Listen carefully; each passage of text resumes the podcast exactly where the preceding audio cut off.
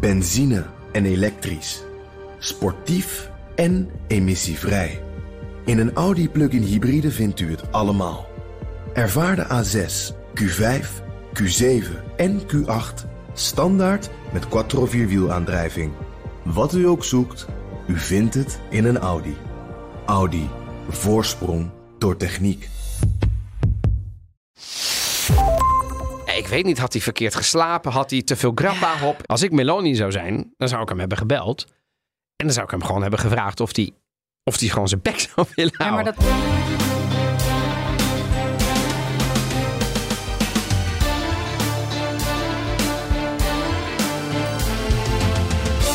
Welkom bij aflevering 126 van de Italië-podcast. Ik ben Donatello Piras. En ik ben Evelien Redmeijer. In deze aflevering bespreken we de Europese top van vorige week, of toppen beter gezegd. En in hoeverre Italië daar nog op het hoogste niveau aanschuift in het tijdperk post-Draghi. Krijgt Giorgia Meloni haar voet wel tussen de deuren waar het om gaat. En uiteraard een bespreking van het Sanremo Festival, het Italiaanse... Eh, Hey, Nationale Songfestival, dat we herhalen. Eh, We herhalen het maar weer eens. Het is vele, vele, vele malen belangrijker dan Eurovisie Songfestivals. En welke In Italië? Ja, Ja. niet te vergelijken toch? Eurovisie Songfestival is één avond. Het Ja. Sanremo Festival is een week. is een week. Het Eurovisie Songfestival 12 uur afgelopen. Eén uur als ze... Sanremo? Vijf dagen op rij, twee uur s'nachts. Maar wat een hysterie. Maar eerst even, Ik wil even iets zeggen over de, de vormgeving, Ja. de jingles. Daar die wordt zijn- aan gewerkt. wordt hè? aan gewerkt. Ja, en we Ja. hebben al beide wat gehoord. Ziet er goed uit. Het wordt rustiger. Het wordt rustiger. Het wordt minder opsporing. Het wordt minder eh, crime scene eh, Ja. investigation. Ja, de, hè, dus eh, op alle luisteraars ik werd er altijd een beetje onrustig van. Ja, ik word er ook onrustig van. Maar eh, het wordt rustiger. Het wordt wat, ehm wat mediterraner, wat zonniger, wat, Ja. wat Italiaanser misschien. Italiaans. En Wordt het dan, eh, maar dan, we mijden, hoop ik wel een beetje de clichés. Ik heb het gehoord. Ik vind het er goed uit. Ja, we- er zit geen mandoline in Er bijvoorbeeld. zit geen mandoline, maar daar is dan ook alles mee gezegd. Toch? Voor de rest is ja, het, voor de is het wel we een vrolijk zomers muziekje. Je, je hoort zelfs mensen op de achtergrond. Het, het heeft, het- ik vind het heel erg bij de tijd. Toch wil ik eventjes, voordat we eh, verder gaan. Ik vind het ontzettend gek om hier zonder Marco van Basten te zitten. ja, hè? Ja, voelt leeg. voelt echt leeg. Ja, ja, ja, het was zo goed. Ik ben eh, echt in een gat gevallen. Ja, Jij? Ah ja, ja, nee, ik bedoel, het, het, voelde zo vertrouwd dat je bijna dacht, ja, het had iedere week wel zo kunnen zijn. Wat Ja. mij betreft, Toch? ja, absoluut. Het schijnt dat wij er ook rustiger van zijn geworden. Ja, het schijnt ook dat, er- dat er een hele therapeutische werking van, eh, van Marco van Basten op ons eh, uitgaat. Nou ja, dat is op zich meegenomen. Dus dat gaan we proberen mee te nemen. Ehm, dank voor alle leuke reacties daarop. Ja, het zijn er zeker. veel geweest. Zeker, ja. Nog steeds. Van niet-sportliefhebbers en sportliefhebbers. Wat ik Stromen een compliment eh, vind. Ja. We hebben ook veel nieuwe luisteraars gekregen. Ik hoop dat we jullie ook met z'n tweeën kunnen behagen. En ook als we iets sneller praten dan we vorige week eh, spraken. Dat is helaas een beetje onderdeel van de Italië-podcast. Maar wat was het leuk. En ik zie jou nu alweer een, een gezellige slok nemen. Want we hebben dus na een dry eh, January Ja. maand qua Ja, het is nu Italië-podcast. februari toch echt? Het is nu ja. echt februari. We hebben ehm een promilage uit de kast getrokken. Ja, nou ja. eh, de luisteraars die de aflevering vorige week hebben geluisterd. En ehm, dat, dat, dat zijn ze allemaal en meer. Dus, Ja. eh, hè, dus wij kunnen daar rustig naar verwijzen. Die hebben gehoord dat we Marco van Basten eh, een eh, grappa hebben aangeboden. Ja. Want... Hè, verhaal, we kwamen elkaar tegen op het staatsbanket. En nou, dat was fantastisch, maar het enige wat daar wel ontbrak was het kerstje op de taart. De grappa naar de maaltijd. En die Lekker naar ontbrak. het eten. Precies, Ja. de gevleugelde uitspraak. Zijn woorden. En die, dus die, die gaven. En we dachten, ja, hoe anders kunnen wij terugblikken? Hem eren. En we hadden nog nooit een grappa gedaan ook. Hè? Nee. In al 126 afleveringen Ik van hou de er niet van. Zeg Nou, ik dat er is maar meteen goed. bij? Nou, dan gaan we, Daar gaan meteen- we. gaan we. Oh, heb je hem echt... Ja, je moet eraan nippen. hè. Je moet, hem niet, je moet hem niet atje trekken. Nee, nee, Nee. heus niet. Maar Een beetje, kijk, kijk, het, het vertel grote... me even... Wat, wat, wat is grappa? Ja, nou ja. Ja. ik vind het dus... Het is, ik vind het loeisterk altijd. Nee, maar dat is het. Kijk, het is, het is wa- wat er gebeurt is... eh grappa wordt gestookt uit Ah, druiven eh, raf die Ik heb hier wel weer overblijft genoeg van. Naar het maken van kwaliteitswijn. Dus je maakt kwaliteitswijn, bijvoorbeeld een Barolo. Mhm. Volgende week ga ik een Barolo meenemen. Nou, echt waar? Ja. Nou, volgende week een Barolo. En wat overblijft, dus de, de, de schillen en de... de, de Droesem. Dat wordt uiteindelijk eh, gefermenteerd. Eh, en vervolgens, het is dus gedistilleerd. En, ehm, eh, en daarom zit het vaak op rond de 40% alcohol. 40 procent. Ja, maar wacht even. Er wordt dus vaak fruitsiroop aan toegevoegd. En het verschil met cognac is, dat wordt gemaakt van wijn. Die je zonder dat het zo zeg maar, hè, dus een, een neutrale basiswijn. Maar die wil je eigenlijk niet drinken. En grappa wordt gemaakt van een kwaliteitswijn. En wijnliefhebbers vinden het vaak ook. En dit is- heet een zogenaamde grappa barricata. Dus die heeft barrique gehad, die heeft hout, Hout. gehad. Ehm, en daardoor is die, dus je moet hem eigenlijk, dus je moet hem ook heel voorzichtig zo langs je neus proberen. Eens even, we gaan het nu gewoon even Ja, zo doen. Even, Ja, ik krijg meteen gewoon ja, dus een je, moet hem niet meteen, dus je moet hem niet echt sniffen zoals je met wijn zou doen, maar echt gewoon wat meer voorzichtig, misschien een beetje wapperen. En Ja, als het ik- goed is, ruik je dan hout, vanille en wat, wat meer subtielere tonen. En daar gaat het om. Het gaat dus niet om de drank. Nee, dat, nee dat, Want ik vind het dat- ook wel leuk dat je dat op die manier tegen mij zegt. Dat ik dat een keer los moet laten. Maar Nee, nee, ehm, nee, maar ik, ik bedoel, ik, ik, ik bedoel, eh, eh, mijn vrouw reageert precies hetzelfde. Dus ik, het is niet te doen. Maar Ja, ik heb net een heel klein slokje genomen. Ja. Mijn slokdarm heeft het nu al begeven. ja, en, en, eh, en ja, het enige wat ik kan doen is... zich daar echt in. Nee, ja. Ik vind het echt... Kijk, voor Marco van Basten wil ik echt heel ver gaan. Maar Langer niet... in je mond, niet meteen doorslikken. Dat is het geheim.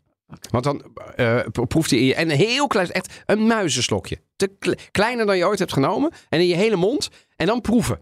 Ja, ik snap wel iets beter wat je bedoelt. Maar ik zit hier nog steeds echt met, Nee, ja. met Het een soort ook- grimas. Maar het is overigens ook heel goed. Hè? Dus het, het, het, het, het schijnt beter te zijn voor de spijsvertering. Wat? Grappa. Ja, ja, voor de spijsvertering en zo. Dus het dat is vraag ik me af. Dat gaan we een keer echt uitzoeken. Want Ja, dat is ben ik wel inderdaad... met je eens. Want ik Want roep, ik ik roep het maar omdat, omdat ik het ook Ja, maar... zo zijn we Van opge... de overleveringen. Ja, van de overlevering. hè? Dat het heel goed is om eventjes wat sterke drank na een eh, copieuze Dat maaltijd... Marco van eh, Basten zegt het ook. Nee, maar daar, ga ik dan, daar, ga ik, daar vaar ik ook blind op. Lekker na het eten. Lekker naar het eten. Voor na het eten. En, En dus nu na het gaan. eten. Ben je nog op ziek gegaan de afgelopen tijd? Of ik aan de shampoo wel ben gegaan. Ja. ja. Nee, nee. Ik heb, Ach. nee, ik, nee, er waren, nee, we- weinig bubbels de laatste tijd. Maar wat niet is, kan nog komen. Hè? Zeker. bedoel, eh, dat gaan we doen. Zeker. En, en Ehm, stel je bent een eh, profvoetballer van het niveau Marco van Basten. En je denkt, maar waarom komen ze niet bij mij langs? Dat kan natuurlijk. Hè? Je kunt gewoon ons... ehm, eh, Van het niveau Marco van Basten. ja, Er zijn er weinig, hè? het zijn er heel weinig. Dat is, wij zitten ook meteen met van, ja, maar wat gaan we dan nu nog doen? Nee, ja, oké, maar daar, daar We weten wij hier wel een van mouw aanpassen. Wij- Weet ik, weten maar we moeten eerst hiervan bij komen. Het was in ieder geval geweldig om te doen. We gaan, wat ik nog wel... eh, want er vroegen mensen aan mij, dan gaan we er eindeloos, dan gaan we erover ophouden en gewoon eh, ons werk doen. Maar of we nou heel zenuwachtig waren, want er, dat, er is een hele leuke foto, vind ik, van ons op de, op de gram, op Instagram, Italië podcast, waarin we dus na het, het, eh, de opname staan met z'n drietjes. In een soort elftalformatie. De een heeft de hand voor de. eh, voor de Oh, je hebt voor hem geanalyseerd? Ja, Ja. ja, nou, dat werd Oké. al gedaan voor ons. Ja. Ehm, Maar ik was niet heel erg zenuwachtig. Ja, wel van tevoren. Maar toen hij er eenmaal zat... Ik was gewoon zenuwachtig. Oké, komt dit goed? Gaat dit lukken? Komt hij inderdaad op het moment dat het was afgesproken? Ja, dat was bij jou Maar- wel. Hè? Bedoel, ik heb ik, zelden zo vaak appjes van jou gekregen. En- en- en- in het kwartiertje en- en- voordat en- we begonnen. En, en ja. is hij er al? Dus En, jij en, kwam later met een taxi. Zo, ja, ik zo zat er ik. al, want ik had de technicus erbij. Dus we gingen het een beetje... En jij had, eh, nou ja, zo rol ik. Jij kwam gewoon weer van een klus. Je had natuurlijk Ja. weer snoeste arbeid verricht. Noest. Ehm, en, eh, en, en, en, en, en, is hij er al? Ja, ja weet je wat? Dus uiteindelijk... Weten ze van ons? Weten ze van ons? Weten ze bij de receptie dat we... En toen ik dat hoorde, ja, ze weten van ons. Dus dat we waren ja, aangemeld. toen was je al iets gerustgestelder. Maar ik voelde, ja, ik was, ik, ja, ik voelde me, eh, ja, ik weet niet. Maar dat gezegd hebben, het was hartstikke leuk voor de mensen die het nog niet geluisterd hebben. En je denkt, ik hou niet van voetbal, het interesseert me niet. Of Gaat ik niet ben, over voetbal Gaat niet over voetbal, Gaat gaat over van alles. Onderbroeken, grappa, AC Milan, eh, kleedkamer, Veunen. Het was eh, hartstikke leuk. Maar we gaan nu over op de noeste arbeid. Siamo fermi in un tempo così che solleva le strade. Con il cielo ad un passo da qui siamo i mostri e le fate. Dovrei telefonarti, dirti le cose che sento. Ma ho finito le scuse e non ho più difese. Siamo libri sul pavimento in una casa vuota che sembra la nostra. Il caffè col limone contro l'engover sembri una foto mossa. E ci siamo fottuti ancora una notte fuori un locale. E meno male. Se questa è l'ultima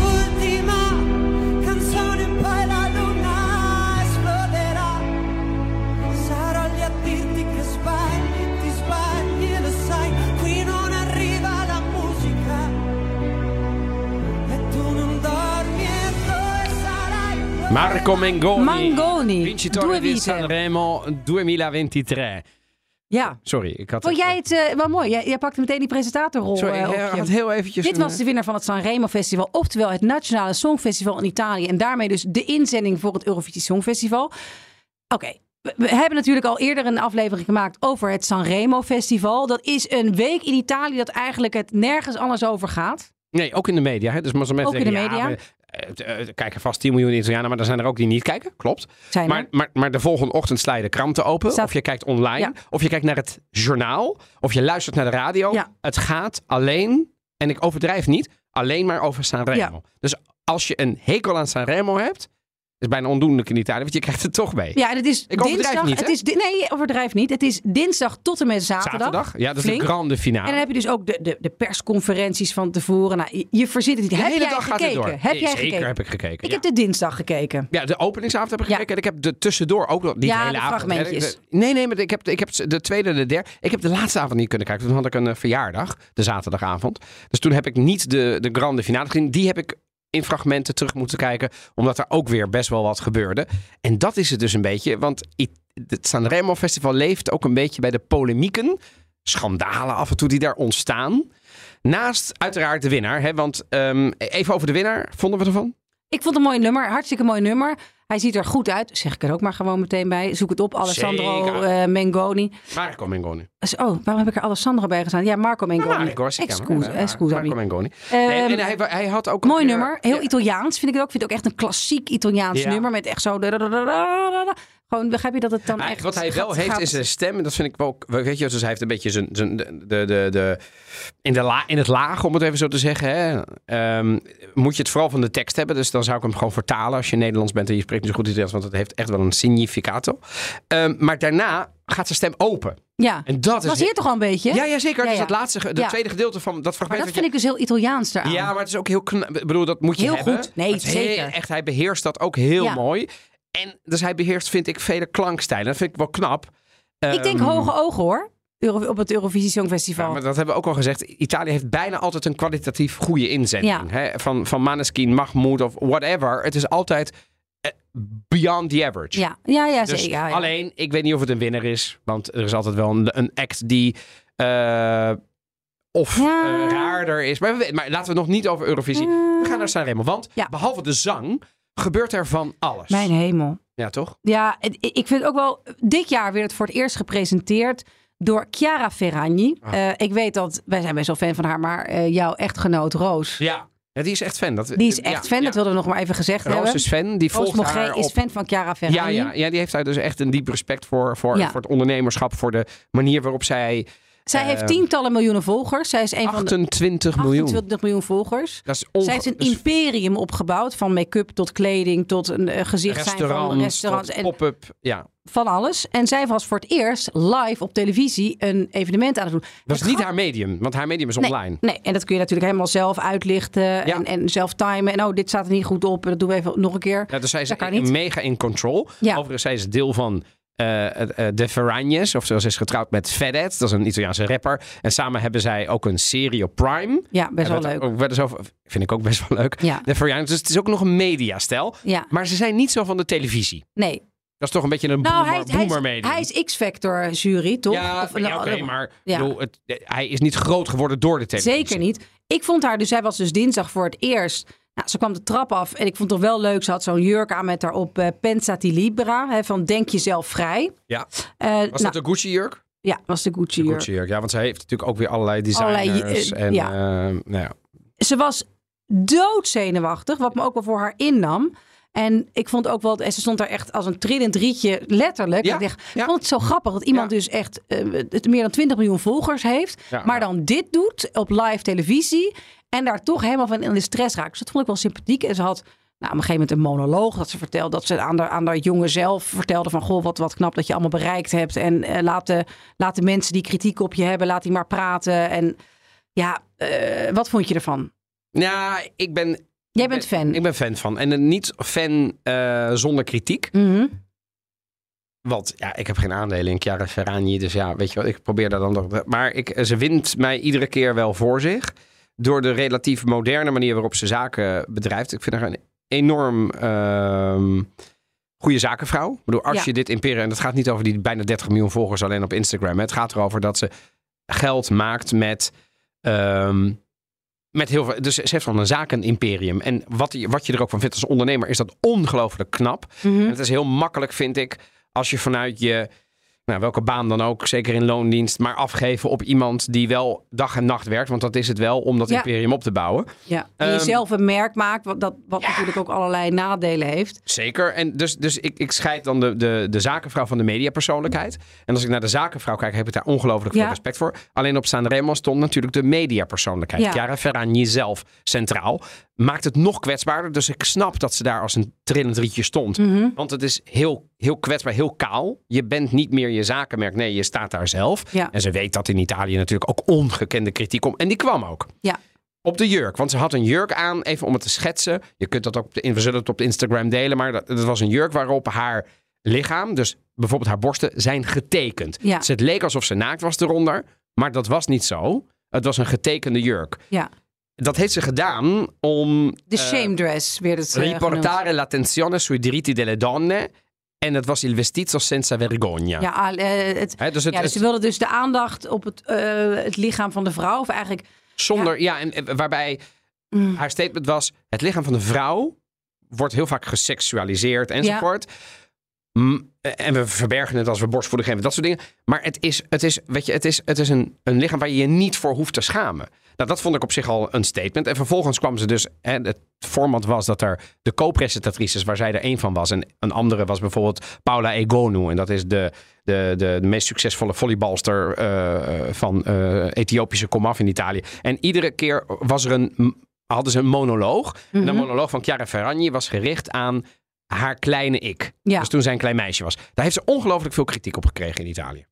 Wie was ze wel niet? Een niet-zeggende monoloog. Het duurde te lang. En wie is geïnteresseerd in de mening van een vlogger? En dan, wordt ze, dan, dan, dan zijn ze Mhm. echt wel hard. En ik vond het onterecht. Waarom? Omdat ik denk dat één, als je kijkt naar haar statement met die jurk, dan heeft ze dat bewust gedaan om impact te maken. Dus dat wij er Ja. nu over lullen is aan haar te danken. Dus heeft het gewerkt. En ten tweede die monoloog. Het is zo makkelijk om daar, om daar om over de vorm vond, te lullen. het, en ik vond het ook wel eh, dat het te lang was. En het was natuurlijk een Ja. beetje eh, egocentrisch, letterlijk. Het ging heel erg over haar aan Ja, maar ja, zichzelf. maar ze is zelf uitgenodigd. Nee, dat weet ik. En ik vond, en ik vond het er wel mooi aan vond dat ze zei van ja, weet je, eh, als vrouw in deze maatschappij moet je je altijd schuldig voelen. Hè? Als je niet werkt, moet je schuldig voelen. Als je te veel werkt, moet je schuldig voelen. Als je, en dat wordt nooit aan, aan- bij, aan mannen opgelegd. Dat vond ik er wel mooi aan, want dat zijn wel af en toe stemmen die Ita- Italië echt nodig heeft. Eh, het ging, was sowieso een wat politieker Sanremo festival dan anders. Eh. En het was heel erg met over iemand geëmancipeerd en, en, en de rechten van de vrouw. En dat de vrouw eh, nou ja, de, de- haar eigen keus mocht maken. Ik denk dan wel, ja goed, er staan nog steeds twee oude kerels dat, dat, dat festival te presenteren. Als je echt het, het, het gelijk wil maken, zet daar gewoon een, een, een, gewoon een, pre- een vrouwelijke presentatrice neer. Punt. Ja, ben- En niet een soort co-presentatrice die dan even een avondje mag en dan de volgende weer. Want het ging uiteindelijk om die twee kerels die diep in de zeventig zijn. Ja. ja en nee. Ik ben het wel 100% met je eens dat het een keer een vrouw zou moeten zijn die in de lead zit. Daar ben ik, daar Ja. wil ik niks aan afdoen, want die zijn er, die kunnen En het. die kunnen het ook. Er zijn er echt genoeg Eh, van. Maar in Italië worden ook prime-programma's ook gepresteerd door vrouwen. Dus die zijn er zeker. Dus daar ben ik het 100% mee eens. Ja, Ik ben het niet helemaal eens met ehm, het feit dat ze een bijrol speelden. Want juist die twee mannen, eh, Morandi en Amadeus... Ja, dat wa- was een beetje de basis. Die waren er toch iedere avond. Dus daardoor viel iedere keer de vrouw wel meer op. Die mocht Mhm. ook een statement maken. Ja. Terwijl die Morandi en die Amadeus die gingen geen persoonlijke statements maken. Dus eh, ze kregen wel de ruimte om de reden dat ze er waren ook voor hun zaak te bepleiten. Dat vond ik er wel sterk aan. Hè? Dus Paula Egonu had het bijvoorbeeld over... Dus is er discriminatie en racisme in Italië? ja nee, dus Ehm, er werden wel onderwerpen aangesneden. Ongelooflijk. Ja, En heel Italië zit voor de televisie. En juist ook, want dat is ook de kritiek geweest. Berlusconi kwam, die komt vandaag eh, nog vaker terug eh, in de podcast. Die zei dat het eh, een, te veel een italo- ideologisch evenement is geworden. En dat het om de liedjes moet gaan. het moet om de muziek niet gaan. gekker worden, toch? En dat hij zei van ja, maar het kan toch niet zo zijn dat er op de televisie dingen komen van slechte smaak of zo. Wat, wat waren zijn exacte woorden? Eh, dat, dat het gewoon niet moet gaan. È diventato un evento con connotati eh, ideologici. Kortom, het, het gaat over. eh, eh, eh, het is te ideologisch geworden. En dan, en dan gaat het natuurlijk niet over zijn ideologie. Maar hij heeft het woord woke bijvoorbeeld niet in de mond genomen. Maar daar gaat het natuurlijk wel over. En te, te links en te fluide enzovoort. Mag hij vinden, vind ik prima. Maar dit horen uit de mond van Berlusconi, van Silvio Berlusconi, die in Italië verantwoordelijk is geweest voor de oprichting van de commerciële televisie, die af en toe zo ongelooflijk smakeloos Ja. nog steeds is. Dat je er gewoon, dat je ogen pijn doen om er Ja, naar te en, kijken. en, en hoe is- vaak heeft hij is televisie niet gebruikt voor zijn, toppunt ideolo- van- voor zijn eigen politieke boodschap? Nee, ja, precies. En dat is het tweede. Hè. Ik bedoel, ten eerste vind ik het hypocriet, omdat je zelf is die de bakermat en de founder ongeveer van de smakeloze televisie. Ten tweede heeft hij het altijd gebruikt voor zijn politieke boodschappen. Ja. Misbruikt bijna. Zeker. En, en, en dan nu komt het hem een keer niet uit. En dan staat hij langs de zijlijn huilie, huilie te doen over, over het Sanremo Festival. En nogmaals, het Sanremo Festival, de, de vaker ik, en dat komt misschien omdat ik een oude lul word ernaar kijk, denk ik, ja, maar het heeft wel zin. Het is heel Italiaans. Wij Nederlanders zouden dat als presentatoren niet kunnen doen. Zouden we het strakker doen. We zouden niet anderhalf uur uitlopen. Maar het heeft Ongelooflijk, een, anderhalf uur maar het heeft een uit. functie. Oké, het is een functie Wat, wat is de functie de ervan? functie, kijk, de, de Sanremo is het liedjesfestival, de, la canzone italiana. Maar de ondertitel ervan is La Kermesse. En kermesse betekent, is letterlijk uit het Nederlands gekomen, de kermis. Hmm. Een kerkmis vroeger, maar het was dus het dorpsfeest. Hebben we wel eens een uitzend, een aflevering over gemaakt. De Sagra. Mhm. Kortom, iedereen komt daar samen. Je komt je buren tegen. De, de, je gekke oom zingt een liedje. De luidspeler doet nog iets. Ehm, de turnvereniging doet iets. En er is lekker eten en drinken. En de dag daarna heeft iedereen het erover. Dat is Sanremo ook als functie voor Italië. Het is veel groter dan een festival. Het is veel groter dan alleen maar liedjes alleen. Het is de bedoeling dat daar gebeurt. Wat mij het meest heeft geraakt van dit Sanremo Festival is eh, Roberto Benigni. De acteur, schrijver en, eh Veel en mensen komiek. kennen van La Vita è Bella. Ja, de hoofdrol speelde hij daar. En wat ik daar ongelooflijk goed in vond, hij heeft het gepresteerd om in een paar minuten op een komische manier de Italiaanse grondwet uit te gaan leggen. Ten overstaan van, mind you, was nog nooit gebeurd, il presidente della Repubblica. Die het staatshoofd Sergio was er. In het publiek zat. Ja, maar dat, bedoel, we doen net alsof, dat is helemaal niet gewoon. Want normaal gaat het staatshoofd wel naar de première van La Scala. Hm. Ja, ja. Dus gaat naar de hogere kunsten. En die gaat niet naar het Sanremo Festival. Dus Nee. ik vond het ook een betekenis dat het staatshoofd daar gewoon eerst front row zat. Avond 1, première. Roberto Benigni daar de grondwet uitlegde. Dat was het moment dat ik dacht, ja, het heeft, het heeft meer dan alleen maar dat gezeik over die liedjes. En daar gaat het uit ultimum om, want uiteindelijk gaat Mengoni naar dat Eurovisie Songfestival. Maar het is ook een beetje een, een manier voor, de, voor Italië om zich te uiten. Zo aan het begin van het jaar. Iedereen valt erover, iedereen is ermee bezig. En overmorgen zijn we het ook wel weer vergeten. Want dat is het natuurlijk ook. Hè? Ja, we zijn er nu wel- heel erg mee bezig. Maar heel lang gaat het niet duren. Wat vond jij van eh, de act van de winnaar van vorig jaar? Die was uitgenodigd. Dat heb ik niet over Maneskin, want dat was fantastisch. Maar eh, dat is twee jaar terug.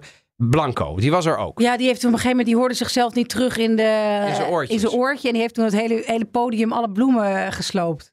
Maar wat was dat?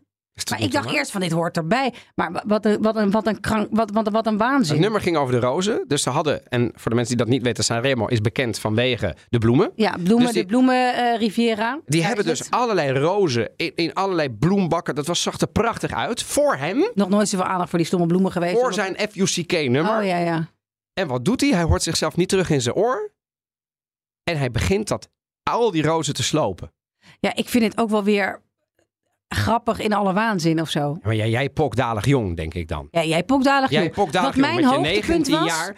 Op Ja, dat, op dat podium je? wat jou groot heeft gemaakt. Hoe durf je? en je Hoe hoort jezelf je? even niet. Ja, ja, maar weet je, het, en Maneskin, die kwam de avond daarna, die hoorde zichzelf ook niet terug. En Ja, dat zei jij het- nog zo mooi toen we aan het eten waren vanavond. Die deed het oortje uit en zongen gewoon door op de meest Dat kan ook, hè? ja, magnifi- mag- magni- magnifieke wijze. Mijn hoogtepunt, daar wil ik mee afsluiten, was dit duet van Georgia en Elisa. Ook wel bekende zangeressen. eh, en die deden een duet op de duettenavond. Die hebben toen niet gewonnen, wat natuurlijk echt totaal waan, eh, krankzinnig was. Wat ook wel aangeeft dat, ja, het is allemaal heel ondoorzichtig wie Ja, er dan wint en hoe dat dan gaat. vier juries. Hè? Ze hebben de vakjury, Ja, ze hebben de jury van de la, ze hebben de kijkers. Ja. En dan hebben ze de, het is- of drie moet ik zeggen. Volgens mij hebben ze de drie, maar dat is al veel, hè? ja, maar dit was, ja, Ja. En,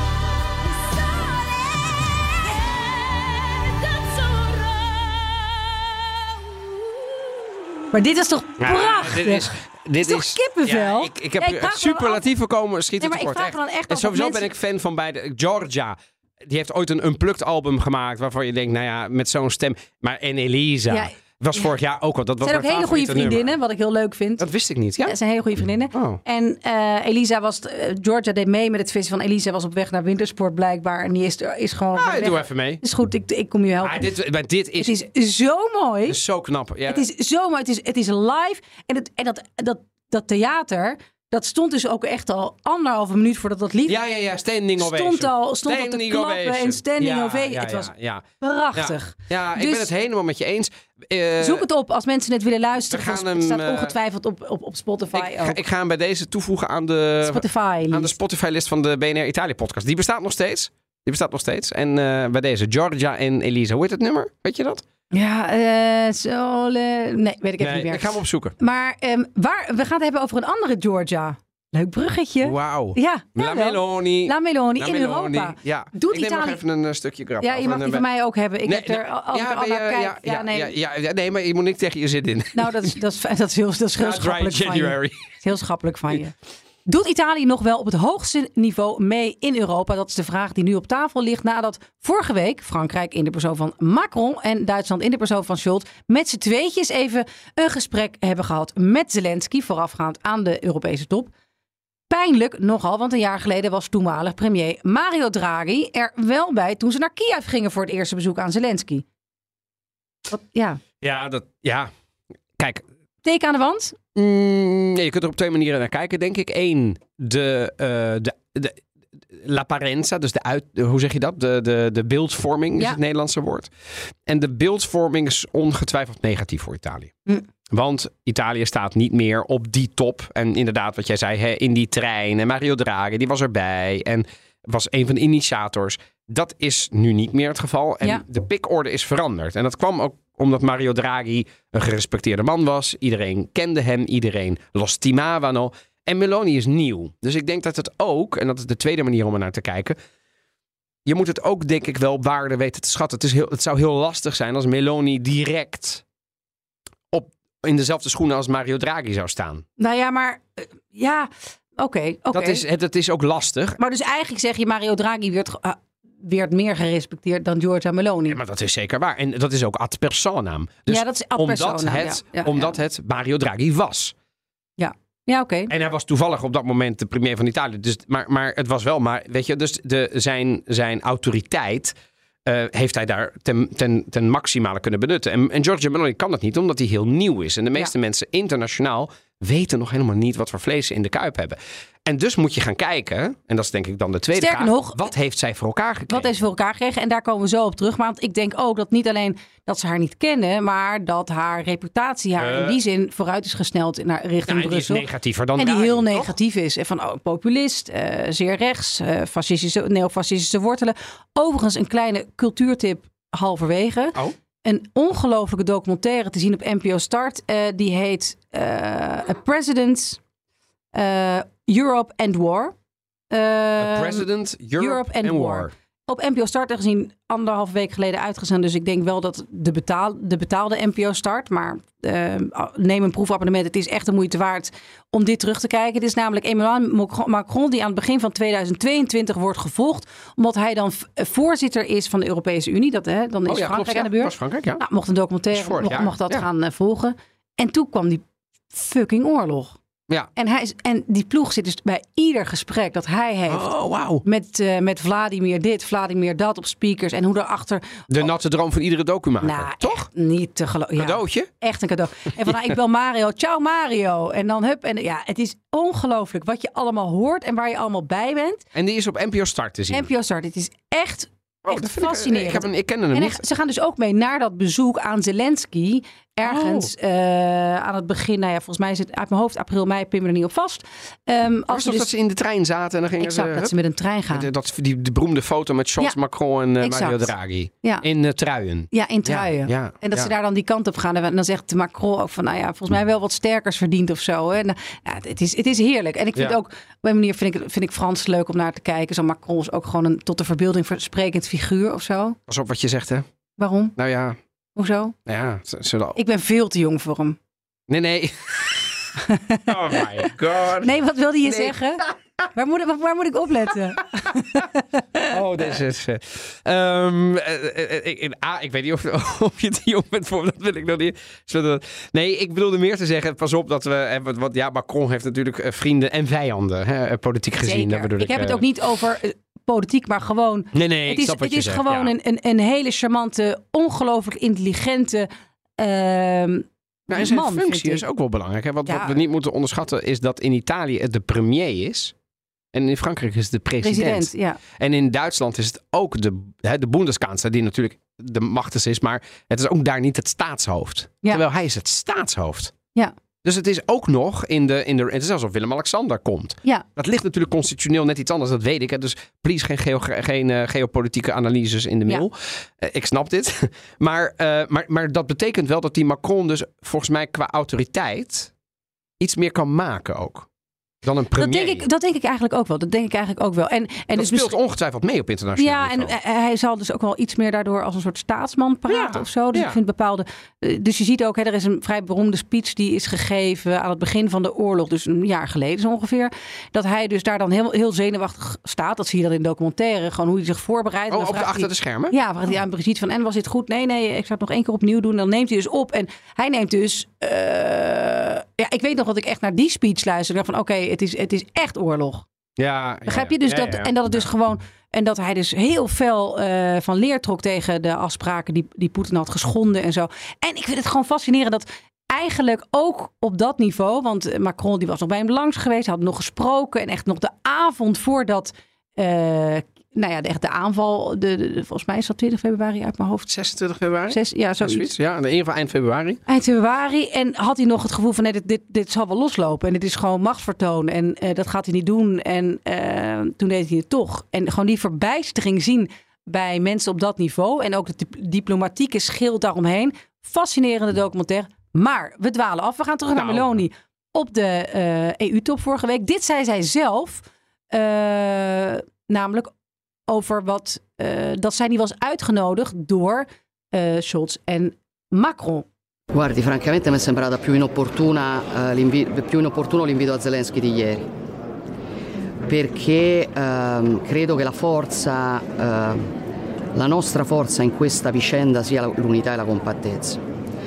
E io capisco, voglio dire, le questioni politica interna, no? il fatto di privilegiare le proprie opinioni pubbliche interne, ma ci sono momenti nei quali privilegiare la propria opinione pubblica interna rischia di andare a, discapito della causa e questo mi pare che fosse uno di quei casi. Nou, zij zegt eigenlijk van nou, het is veel belangrijker dat Zelensky nu bij ons allemaal is geweest. Dat we met alle 27 eh, premiers of regeringsleiders aan tafel zaten met Zelensky. Dat laat zien dat we als Europa één zijn. En dat mensen dan misschien naar, naar, de, eigen, naar de landelijke publieke opinie luisteren. Ja, dat lijkt me gewoon niet zo erg handig. Wat natuurlijk eh, sneren eh, richting Frankrijk en Duitsland zijn. Maar ze heeft nog wel een bilateraal gehad met Zelensky Ja. voorafgaand aan de top. Dat dan weer wel. En ze, zou, en ze zou flink binnengehaald hebben Ja. voor Italië. Ja. Nou ja, kijk. ehm, ik denk dat ze...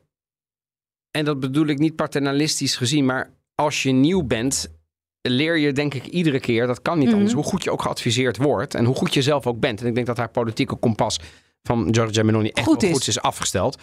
Eh, maar desalniettemin zal zij, als ze vier jaar zit, zich anders opstellen tijdens een eurotop dan de eerste keer. Ja. Je, je moet een beetje weten Ja, hoe de hazen lopen. Ja. Eh, dus ja, moet je je zo uitspreken tegen dit soort ehm, hè, eh, politieke dingen? Ik weet het niet. Misschien voor de binnenlandse politiek is het wel goed, want dan doet ze wel van ja, het gaat om de eenheid en het gaat er al. Weet je, het is allemaal leuk dat die mannen dit willen. En een beetje in de achterkamer, dat is wat ze zegt.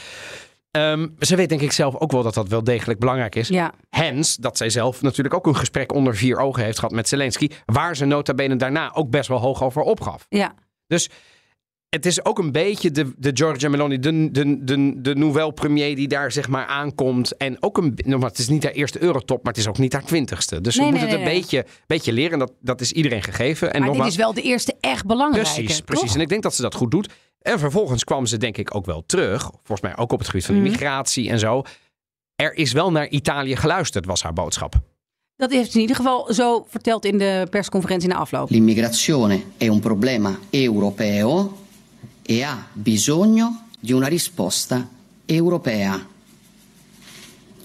Questo, dal mio punto di vista, cambia moltissime cose nell'approccio europeo alla questione migratoria, ma ovviamente non è l'unico risultato che abbiamo portato a casa. Nou, ze gaat nog zo'n anderhalf uur door over wat ze allemaal heeft binnengehaald. Ook wel een vrij technisch verhaal.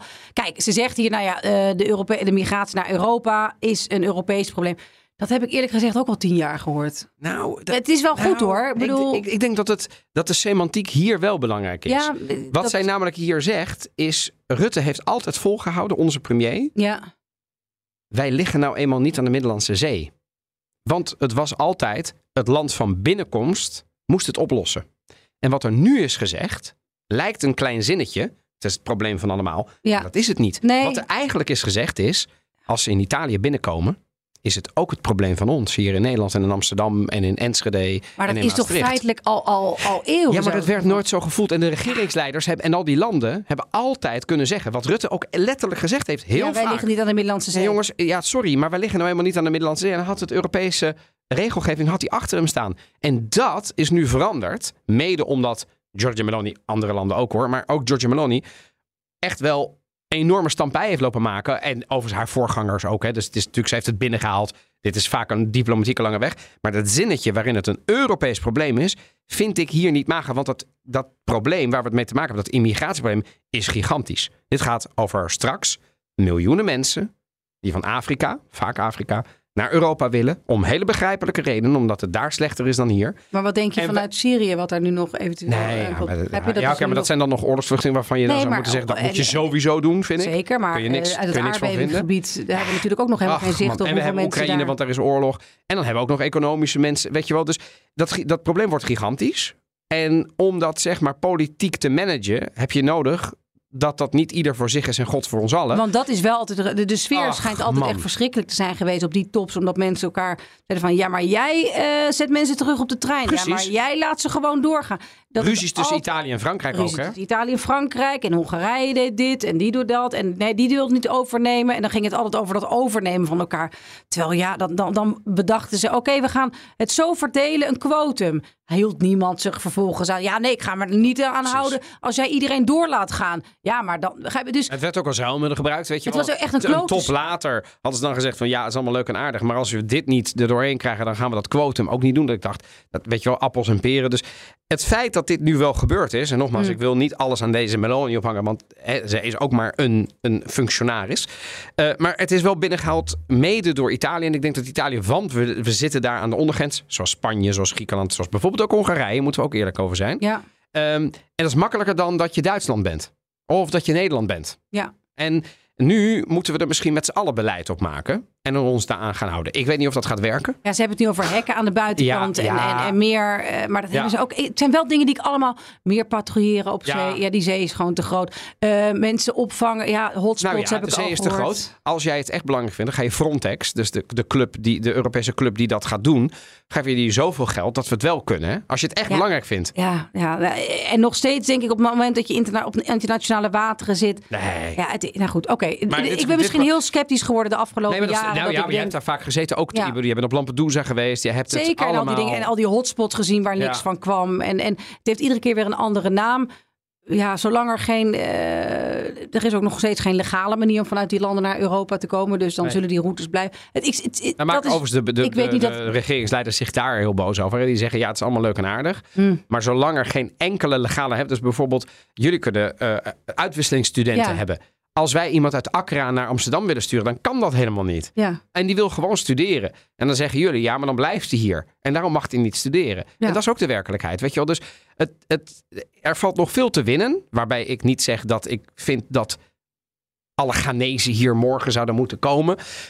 Maar de manier waarop we het nu doen, werkt ook niet. nee. Want die Ik denk dat bootvluchteling we, ik denk dat we binnenkort maar weer eens een aflevering maken eh, over migratie. Hebben we al Oh, eerder gedaan. Wat betreft Maloney, denk Nee, ik sorry, ik zucht omdat ik het eh, niet omdat ik het vervelend vind, maar omdat ik het een zwaar onderwerp Ja, vind. is dat, het- dat, even voor de luisteraar dat hij denkt, hè, eh, daar gaan we weer. Meloni heeft zich gerevancheerd. En die denkt nu de eerste maanden voorbij zijn. Dat we ook Maar wat vond jij dan van, van hoe ze dat deed? Ik, vond, ik vind dat ze het goed doet, als ik eerlijk ben. Ja, ik vind dat ze het echt wel goed doet. En ik vind dat ze een rustige toon heeft. eh, dat ze ongelooflijk inhoudelijk eh, voor, goed voorbereid is.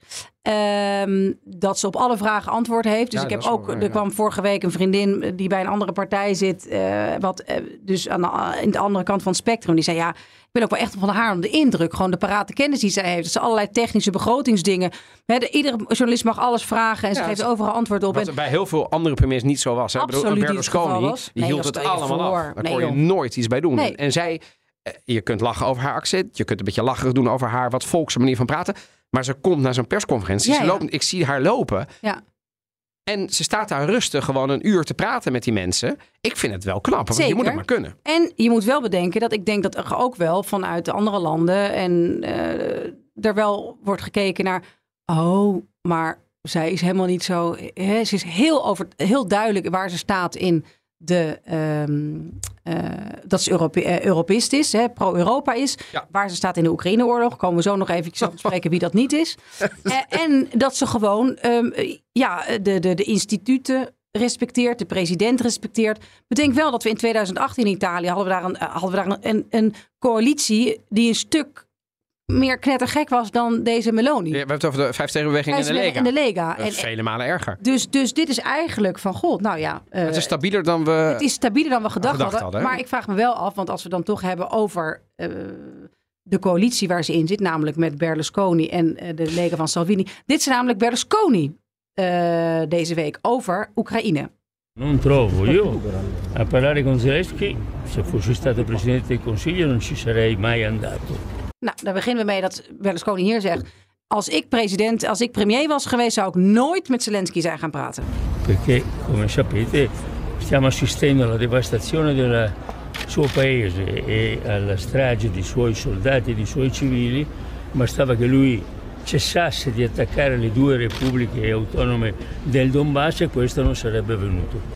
Hij zegt eigenlijk, ja, zo, want dit, dit is het meest bizarre. echt erg, Dit is het meest bizarre. Hij zegt van, want eigenlijk zitten wij gewoon te kijken terwijl hij zijn volk ten gronde ligt. Het enige wat hij had hoeven doen is gewoon respecteren dat de twee regio's in het oosten, Donetsk en De Donbass. de Donbass De- de- en dus de, de- de- zeg maar de, de, de, de, de- er zitten twee provincies in die, in die Donbass-regio. En die Donbass is.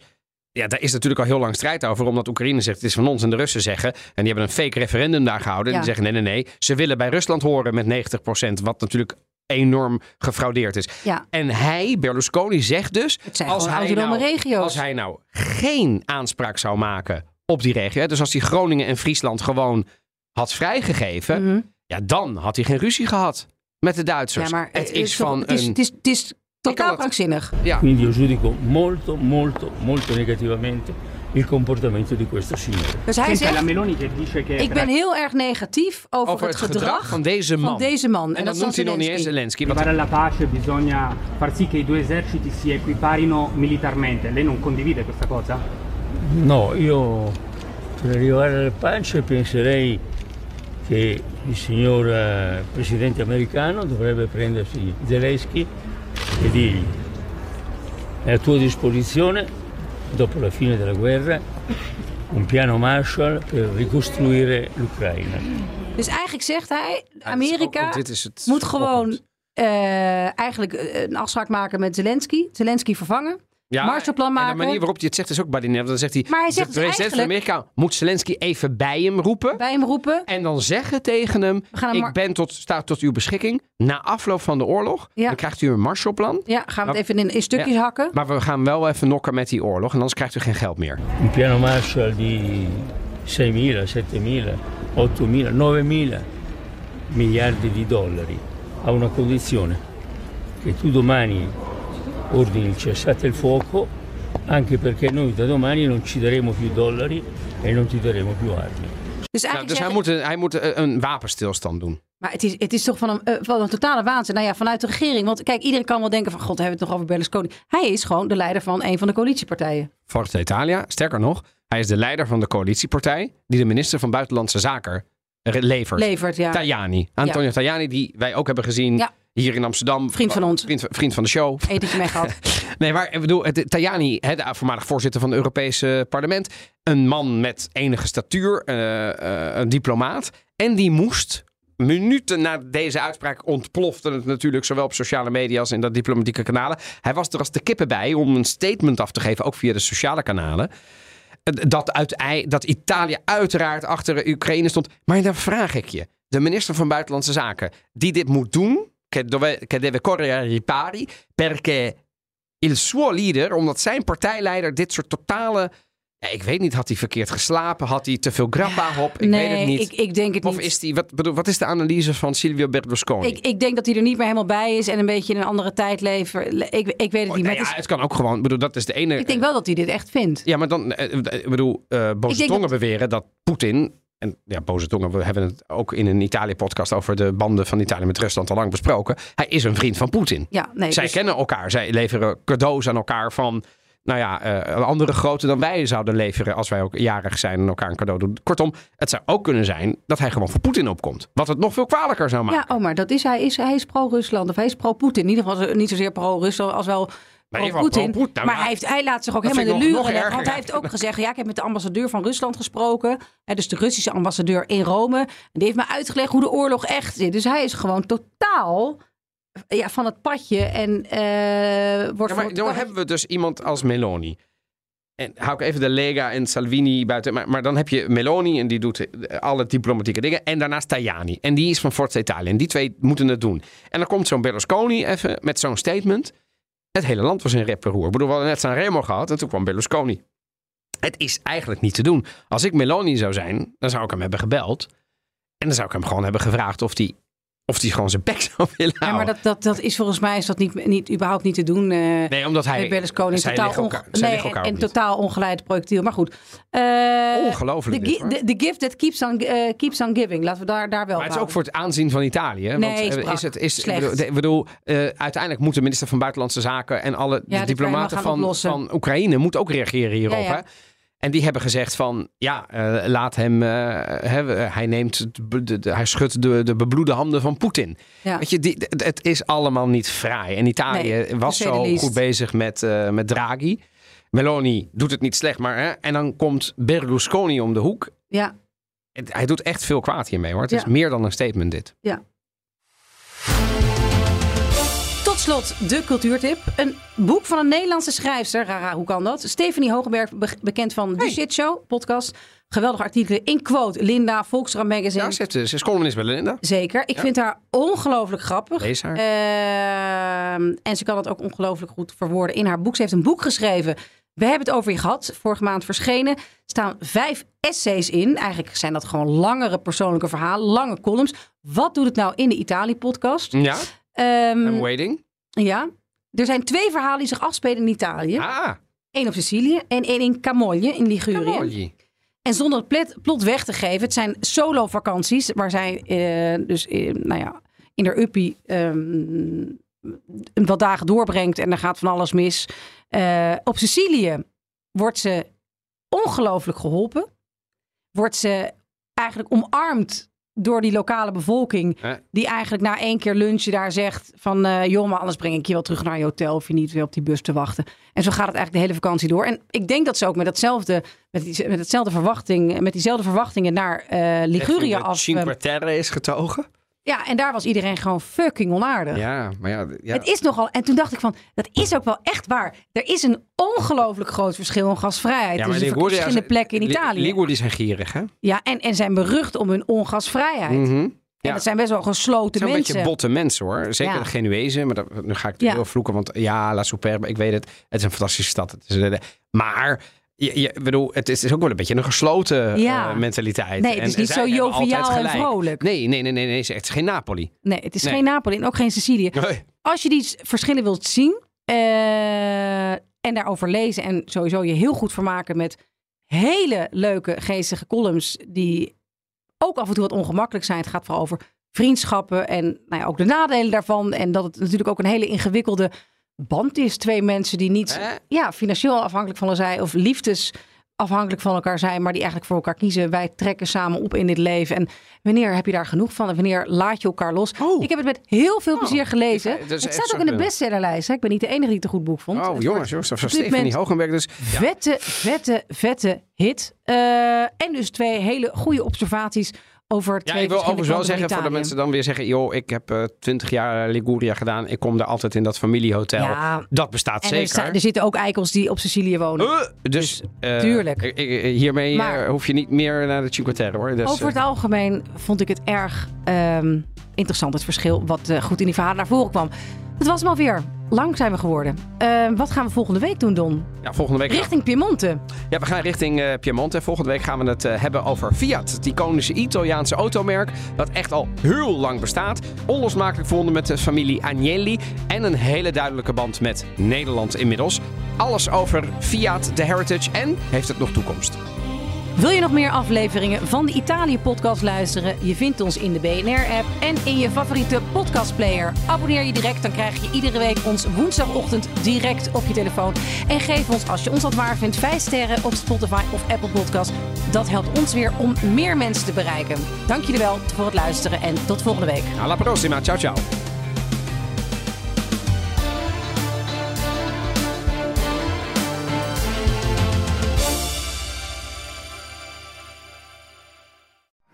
Benzine en elektrisch. Sportief en emissievrij. In een Audi plug-in hybride vindt u het allemaal. Ervaar de A6, Q5, Q7 en Q8 standaard met quattro vierwielaandrijving. Wat u ook zoekt, u vindt het in een Audi. Audi. Voorsprong door techniek.